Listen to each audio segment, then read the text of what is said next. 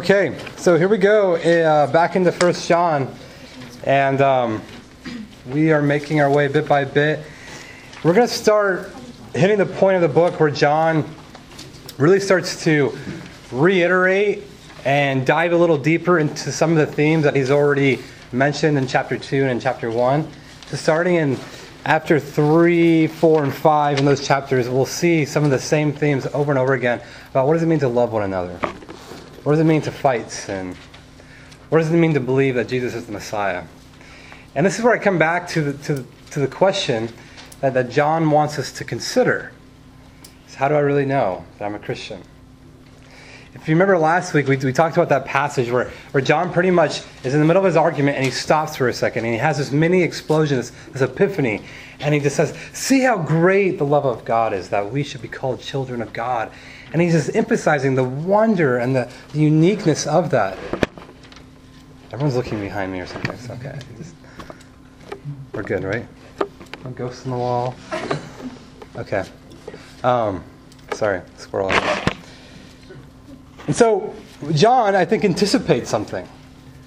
After talking about the greatness of what it means to be a child of God, he anticipates the the small hand in the back that, that raises his hand and says, Well, how do I know that I'm in fact a child of God? How do I know that all that great stuff you said about God's love actually applies to me? Can I be confident that I really am a Christian? And this is where John begins to, to help us through a series of tests and tools to help us engage that question of do we truly embrace Christ and have we been born again and become children of the Most High King? So would you look down at, at 1 John chapter 3, and we're going to be considering verses 4 through 10. It says this Everyone who makes a practice of sinning also practices lawlessness. Sin is lawlessness. You know that he appeared in order to take away sins, and in him there is no sin. No one who abides in him keeps on sinning. No one who keeps on sinning has either seen him or known him. Little children, let no one deceive you. Whoever practices righteousness is righteous, as he is righteous. Whoever makes a practice of sinning is of the devil, for the devil has been sinning from the beginning. The reason the Son of God appeared was to destroy the works of the devil. No one born of God makes a practice of sinning, for God's seed abides in him, and he cannot keep on sinning because he has been born of God. By this it is evident who are the children of God and who are the children of the devil. Whoever does not practice righteousness is not of God, nor is the one who does not love his brother. Would you pray with me? Lord, I pray that you bind our hearts to your word. God, give us a clarity and a passion to understand these words from the book of First John. Thank you, Lord, for these students. We pray a blessing in this night. Amen. So, how can I know that I truly am a Christian? I'm not sure if I if I'm being um, if I'm surprising you by saying this, but churches everywhere around the world, and even in this church, are filled with people who live lives of hypocrisy. Now, in one small sense, that is true of every single one of us. And not just of us as Christians, but of every person. At times, everyone falls short of even their own values. But everyone who believes in the value of not lying, I'm sure at times may tell a small fib. And just because you had sometimes come less than your value doesn't necessarily make you a hypocrite to be someone um, who's labeled as such. But what I would say is that some people, unconsciously mostly, do not even recognize that they are opposing Jesus. The people who oppose Jesus are people who fill up churches every Sunday. And that seems harsh to say, but as we'll see in this passage, it's not really. And so, John, again, he's anticipating your question How do I know that I really have the kind of love that the Father has given us that we should be called children of God. And the tool that he, he engages with us tonight to consider, and we talked about this a little bit in chapter 1 and chapter 2, is he engages the tool of sin. What do you do with sin? You see, John is talking about how the gospel it brings us into a community that is completely new. We have a new family, we have new identities, we now have brothers and sisters. And so the question then is, is why does sin seem to be the thing that really marks the life of whether or not someone is actually part of that family or not? I can still remember clearly. I was in a Sunday school class in college, and this new Christian, um, she may been a Christian for six months. She's been faithfully coming to church, and she's trying to learn. She's being humble. She's eager, reading her Bible. And she said, I just got to stop for a second. I haven't said much in church. I've been coming for six months.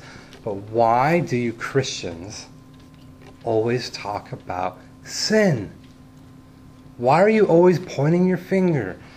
I think that was a little bit of a hyperbole there. But why are you guys always trying to say we're bad at this and we're bad at that? Can we be known for something that we're for instead of what we're against? Now, don't get me wrong, I, I think there's some validity to what she's saying.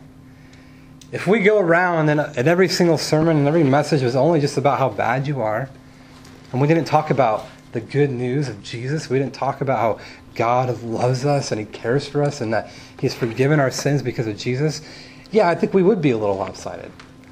But the, the, the reality is, and the fact is, that one, a healthy view of sin will always lead to a healthy view of God.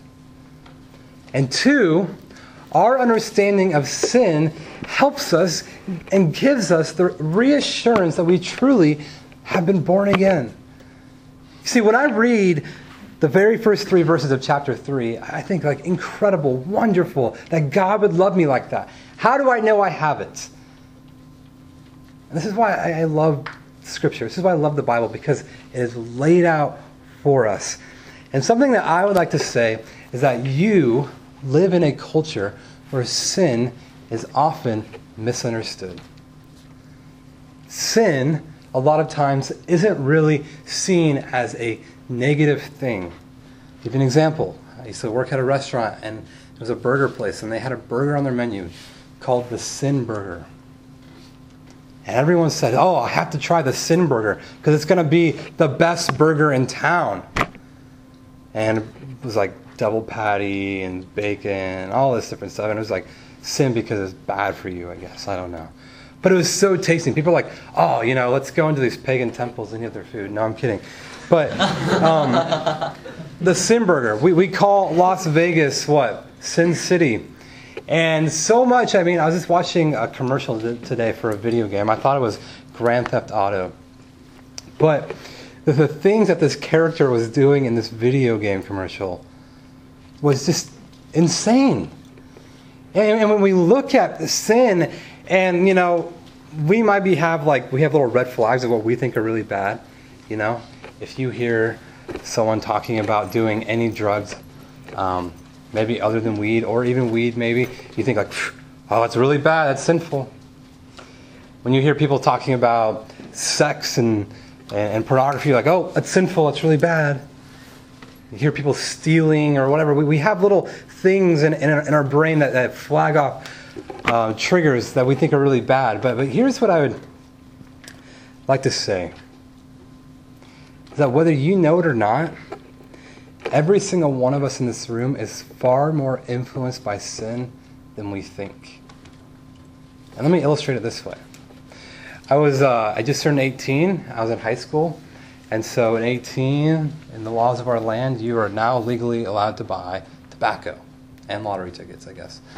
Um, so, some of my friends were heading off to the military, and um, in their celebratory party, they all bought cigars. Okay.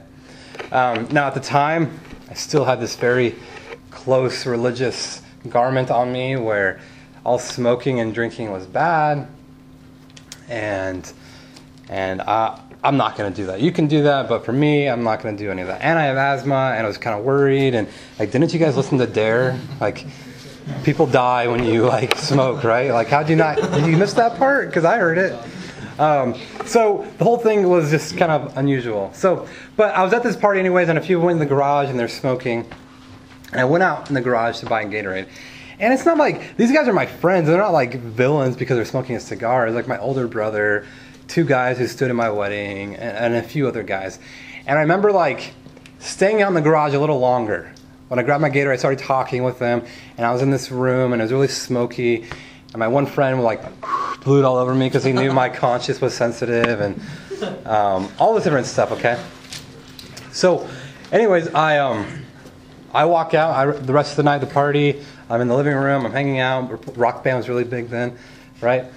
And we're playing rock band. And I get home, and my mom and dad were like, "Man, Aaron, you you you reek of smoke." Like, really? Like, yeah. Were you were you smoking a cigar with David? It's like, no, I know. I mean, I walked in the garage for a few minutes, and and so here's the thing. Like, I didn't partake in that.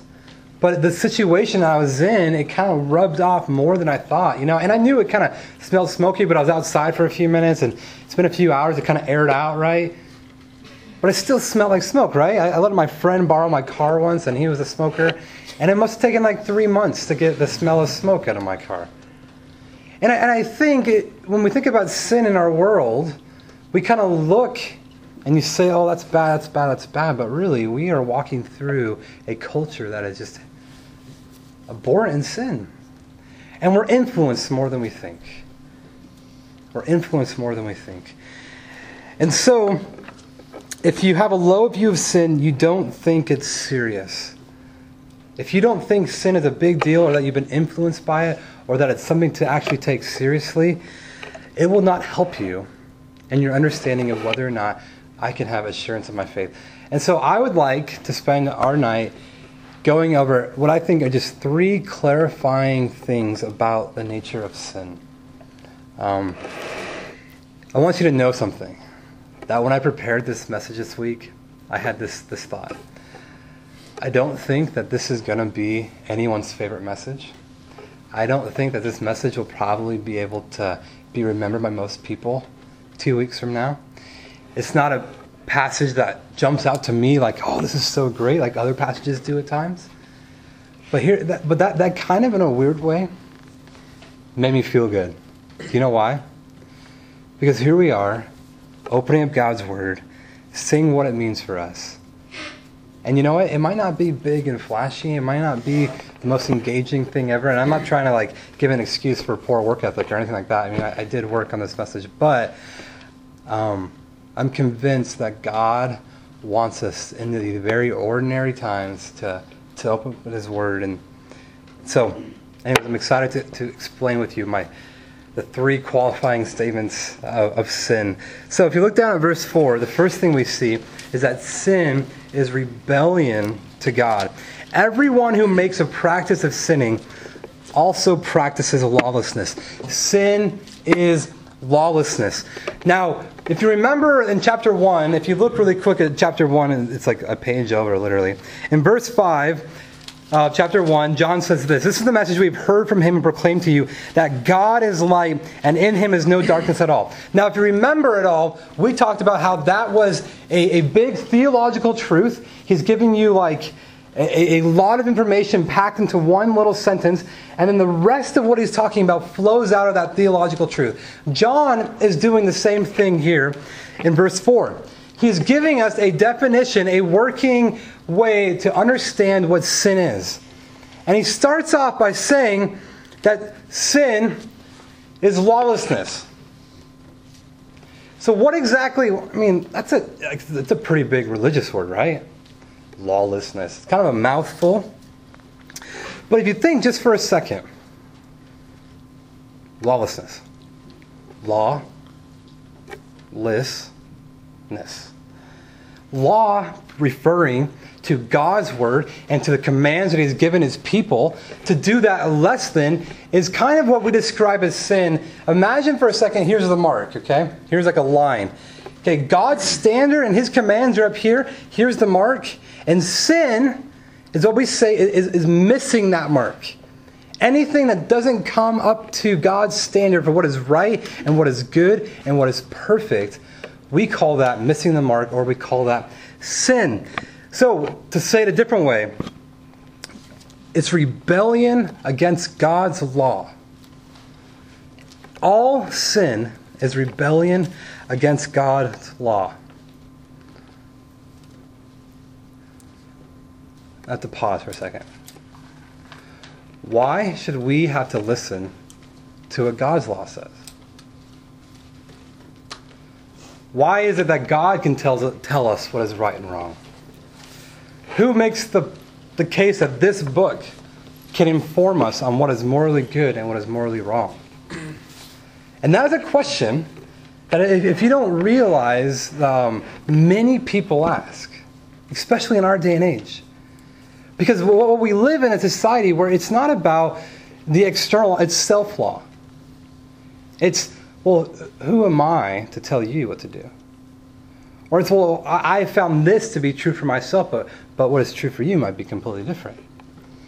And if you think for a second, you can have no real definition of sin unless it is tied or grounded in something that's objective, that is not subjective. If I say this is sin, according to what? And that's why we, live in a society where it's just so wishy washy because you say, I say. But as Christians, what we are getting at is that all sin is in essence rebellion or it is a lack of or missing the mark of anything that God said in His Word that we are not to do or that we are to do.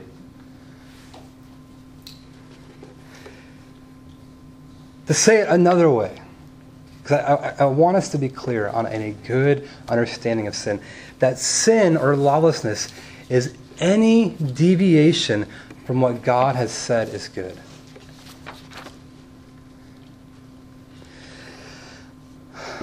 Okay. When I was a kid, we, um, we liked to dig holes and we like to build forts. Okay. I grew up in California where you can play outside 330 days of the year. Okay. Um, it was wonderful. Okay.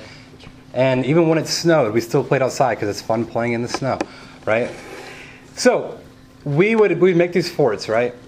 And when we're making this fort, we'd start coming up with rules, right? And we'd say, if you're going to be part of this tree fort, you have to bring a snack to share with everyone. I remember that was a big one because Daniel never wanted to bring snacks. He just wanted to mooch with people. So that was a big rule, okay? Another rule was that you had to work for at least 20 minutes a day making the fort better, okay? So you had to do capital improvements on, on the fort, okay? And so we would have all these rules, and sometimes me and my brothers would do this in our backyard, and we were making up our, our own laws right? But what happens every night when the sun starts going down? Mom says, It's time to come in. And we would wail in 10 more minutes, and no, no, it's time to come inside.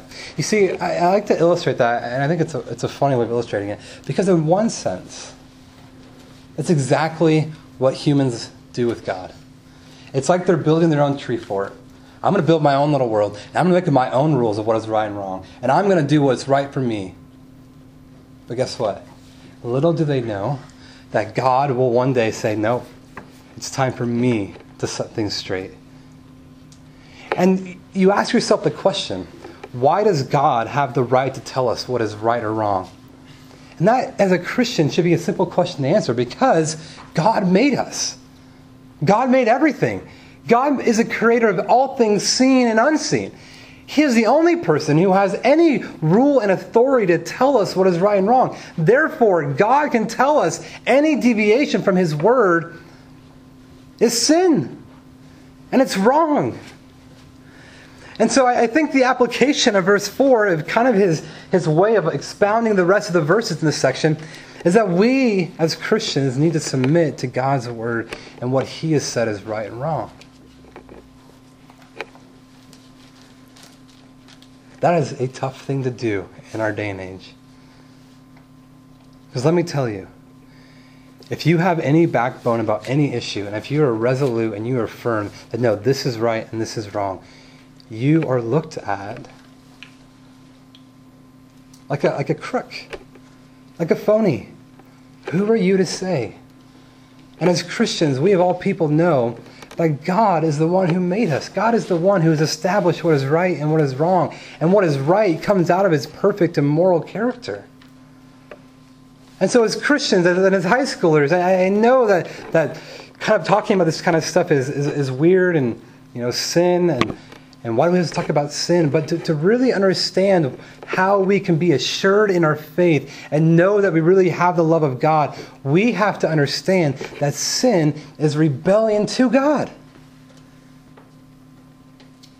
And we'll see here in the next point a little bit, if you're going to be a Christian who is now a child of the Most High King, and we're not just we are adopted, but in a way we now have royal blood flowing through our veins. We are not going to be people who rebel. And so the next point that John wants to, to, to run into is this point that, that sin is opposition to Jesus. Sin is opposing Jesus. Look down at verse 5. You know that he appeared in order to take away sins, and in him there is no sin. Now, there has been heresy after heresy after heresy all throughout the church the last 2,000 years trying to understand the nature of Jesus. And something that we as Christians have to affirm 100% of the time, right here, what it says there, was that Jesus was sinless. And that's important to know because the main reason why Jesus came is what does he say? In order to take away sins. You see, highlight this Jesus to the Jesus that most people think he is now. I get this impression that people, they kind of like Jesus. They think he's a wise sage who kind of has a lot of one liners and he told people to love one another, and he influenced people like Gandhi. And Jesus is just a good guy. You know, a, a question I, I, have a lot in my head when, when I'm thinking about the church is what, what's, the, what's the purpose of church? What's the mission? What, what, what's the like the driving thing that says, mm, that's what we're supposed to be doing? Like, what if our mission was to cure AIDS? What happens when we cure AIDS? It's like, okay, then what? What's our mission now? Is our mission just to do social justice? Our mission as a church is to, is to make disciples, to tell others about Jesus, to bring people under the rule and reign. And the same thing with Jesus. Jesus had a mission and his mission was to lift and carry away sin.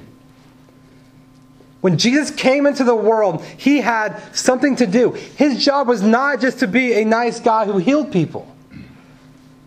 Jesus was supposed to be doing something. And so imagine sin as a big boulder. It's coming down the hill right towards us.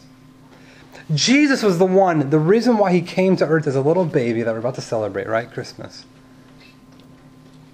The reason why Jesus came was that he could pick up that boulder of sin and remove it.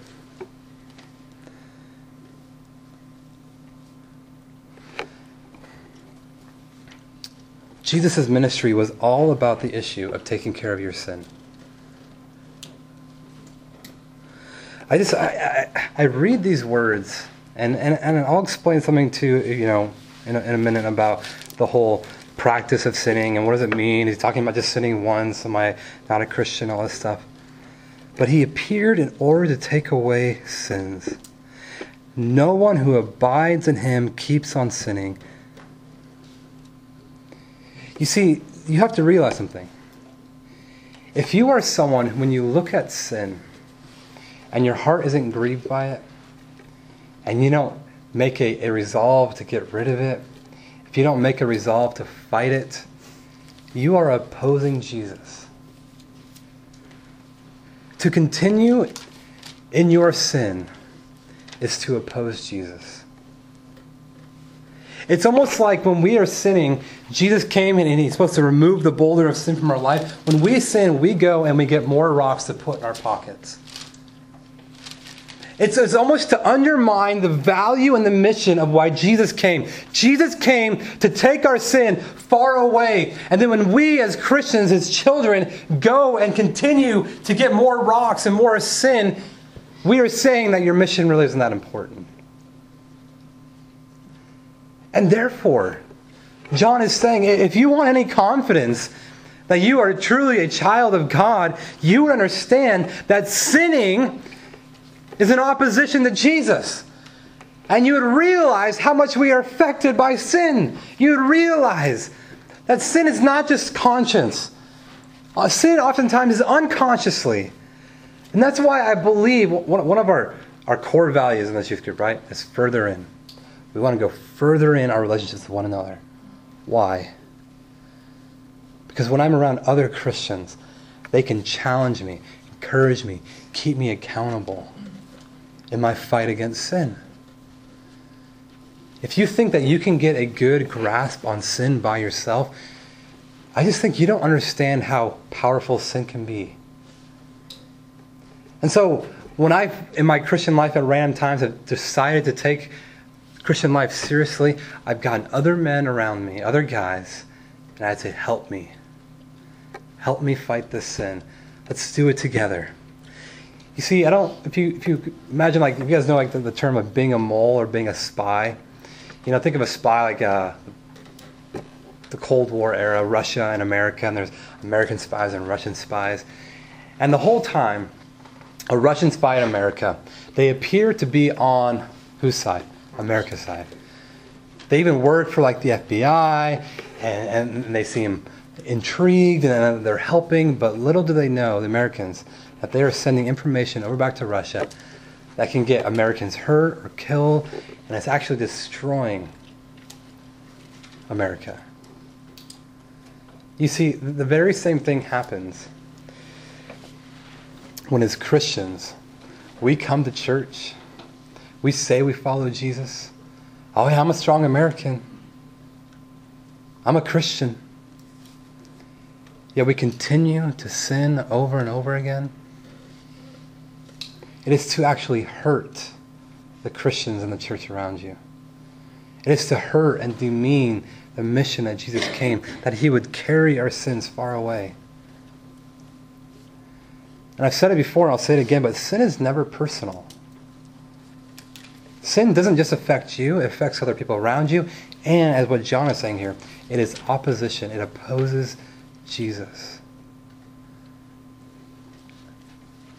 I forget, we were in our, our small group here. And I don't say this story to demean anyone. I, I forget who was. I think I remember maybe, but we were, we were sharing in our small groups, right? And we were talking, I think the last time we were talking about sin is in chapter 2.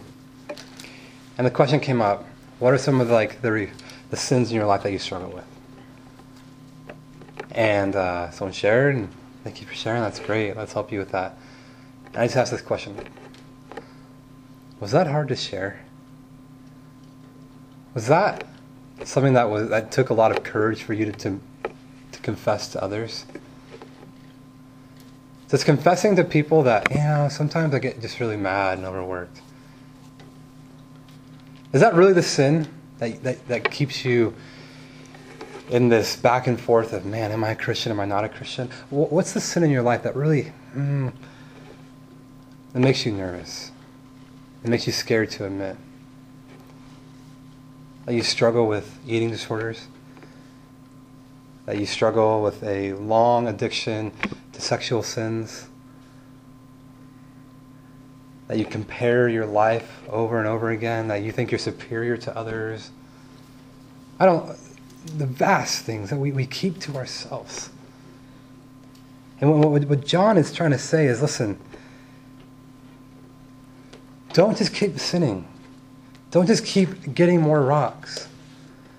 Don't just think that, that Jesus came to pat you on the back.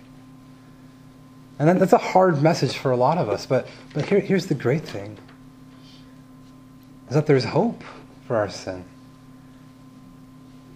And John would, would say it starts with beginning by actually having a broken heart about your sin. When you sin, does it, does it, does it hurt to confess it to the Lord? And if you say yes, John would say good. Because as a Christian, of course we're going to sin. John is not trying to make the point that if you sin one time, he's saying that if there's a continual pattern of unrepentant sin over and over and over again, this is what he's saying you are opposing Jesus. And let me, let me tell you something. You aren't acting like a Christian if you oppose Jesus. To which I would say, hypocrisy, guys, listen. Hypocrisy is such a deadly sin. Third point, last point. Sin reveals our true identity. You notice what he says in verse 7 Little children, let no one deceive you. False teachers will always, always, always minimize sin. They will always not make a big deal of it. They will ignore it. They, they, they will lessen it. They, they will say it's not that big of a deal. Yeah, we all have imperfections. We all need a little bit more education. Well, it's just your background. And what John is saying, like, no, d- don't let anyone make you think differently when it comes to sin. False teachers are going to try to dupe you. But don't let that happen. And so he goes on to say, Whoever practices righteousness is righteous as he is righteous, and whoever makes a practice of sinning is of the devil. For the devil has been sinning since the beginning.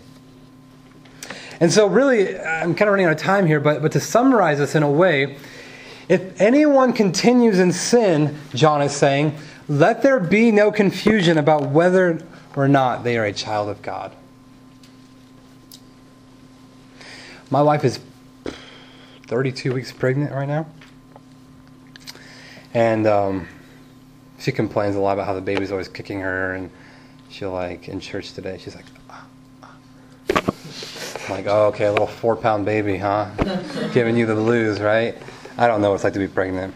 Tara's probably like, excuse me? I don't know. Uh, long time ago, right?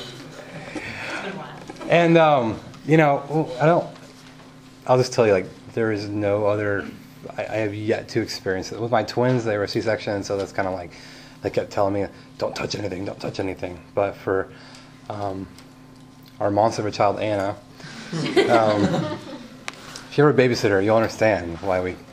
She's an affectionate monster, but monster nonetheless. Um, I mean, the whole birthing process, and I, I, I tell you, like, there is no experience like it. Watching your child uh, just come into the world, and I, I just at the whole delivery process, I'm cool, I'm chill, I'm the calm one. And when that baby came out screaming, like my, I, I got weak at the knees, like um, I couldn't help but like just I don't cry, but man, like, what is happening, you know? and and I'm looking at this this child of mine who finally a kid who looks like me, right? Um, and and I, and I look, and you know what? One of the first few words that Amy and I said to this baby, "You are such a little sinner. You're look at this little sinner that we have." It's a weird thing to say, I know. But you know, with, with the nurse and the doctor in our room, I sat there and I prayed for my little daughter, who was a little sinner, that she would grow up to understand her need for Jesus. That, that she needs the blood of Jesus to atone for the sins. That at the very heart of every human, there is an inclination to run from God, to, to the service of self, to do what feels good for me. And so, guys, this is what I would say. The difference between someone who really is a Christian and between the unbeliever is that the unbeliever person is the person who is a slave to their sin, who continues over and over and over and over again.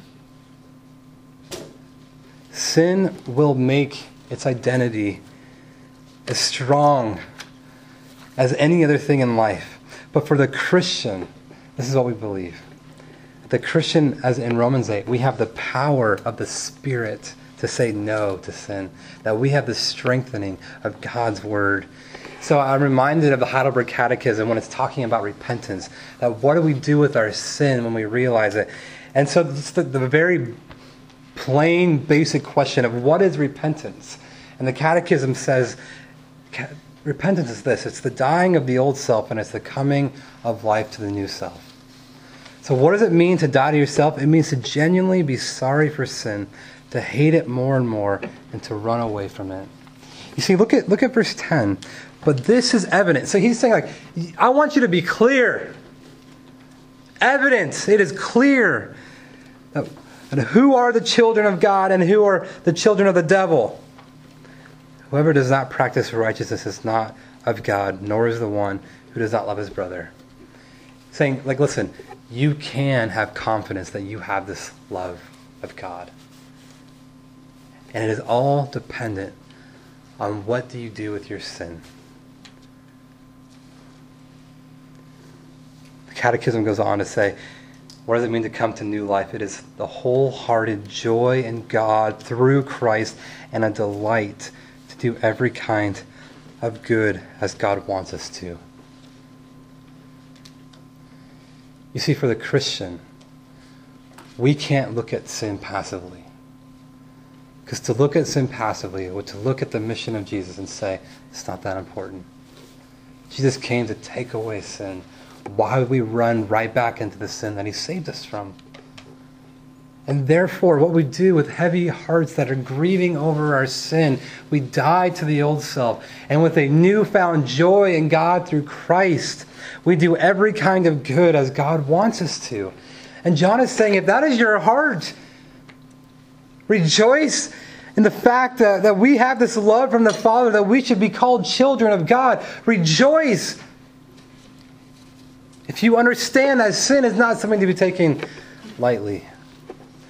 And so, just two, two quick things. If, if you aren't a Christian, and I, and I realize it's a funny question because some of you might not even know whether you are or whether you're not.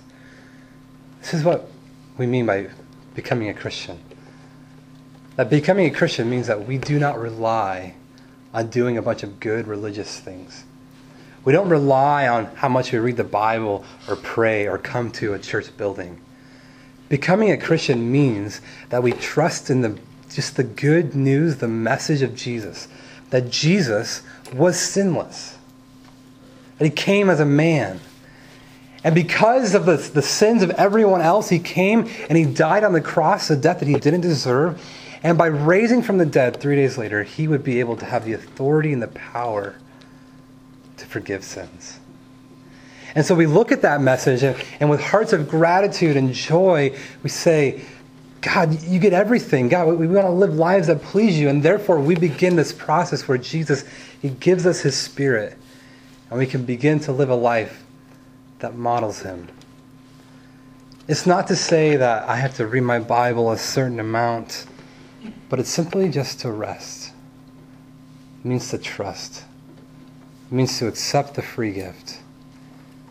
It means to say that, that Jesus is now my new life. But let me, let me say a word to, to those who are Christians here, to the most of you. If you struggle with sin, be encouraged. If you struggle with sin, be encouraged. Because the only reason you would struggle with sin is because of the Holy Spirit. If, if in the middle of a battle of sin and, and you're fighting and you're trying to say no, that is because the Holy Spirit has a major heart alive enough to know that this sin is bad and I should say no. And even if you fall back into it, that's why we have the gospel every single day to say that, no, Jesus' blood still atones for my sins. That's why we have communion and baptism, to be reminded that Jesus' blood is shed on the cross for us. But be encouraged if you struggle with sin. If, if you're fighting, and it seems maybe at times to be a losing battle, I think, I think John would say, don't be discouraged. Because the very fact that you care and that you're trying to diminish the power of sin in your life is the very evidence that John is trying to get us to look at. That we wouldn't have a practice of sin in our lives. But here's, here's what's wonderful that when we do sin, you should be reminded and go back to the gospel and see Christ who reminds us that we no longer bear our sins. And therefore, I would say it is out of the joy that we don't have to bear our shame or our guilt or our sin that would lead us to a life of true repentance where we are hating the old self and out of joy putting on the new self. Do you guys pray with me? Lord, bind our hearts to your word. Help us, Father, to kill sin. Not, Lord, because we know that if we sin less, we will be good Christians. But Lord, I pray that we would see that, that, that dying to the old self is the fruit and the evidence that we truly have been transformed into your children. God, I, I pray that, that this message, God, whatever part that was not true of your word would be forgotten. But Lord, I just pray that these words in First John would sink deep into our hearts, that we would recognize that we can have assurance of our faith. And, and I, I pray, Lord, in a culture that we live in that is so saturated in sin and despair, that we would constantly fight with the help of your word, with the help of each other, to live lives of righteousness, to live lives that are holy and blameless and pure so, Father, we give you thanks for Christ and for the gospel that we don't have to bear our sins. And we ask now, Lord, that, that you would encourage us in all the battles that these students face with their sin. I pray that you give them the courage and the boldness to ask for help, to get accountability, to take it seriously. Lord, that you may be glorified through those efforts. That is our prayer, Lord. So I want to give you guys a minute or two to pray, to confess sin, to to think about all of this, and in a minute or two, the worship team will, will lead us in a few more songs.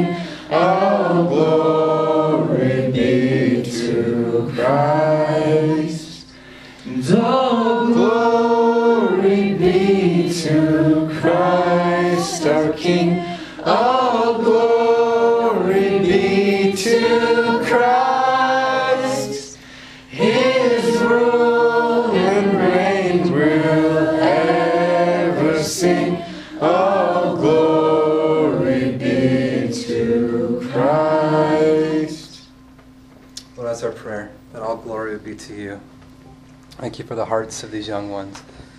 Protect us, Lord. In your name we pray. Amen. Hey, you guys have a quick seat for a second? You know, I was just thinking while you guys were all singing how I wanted to have that recorded, and I didn't stop the recorder.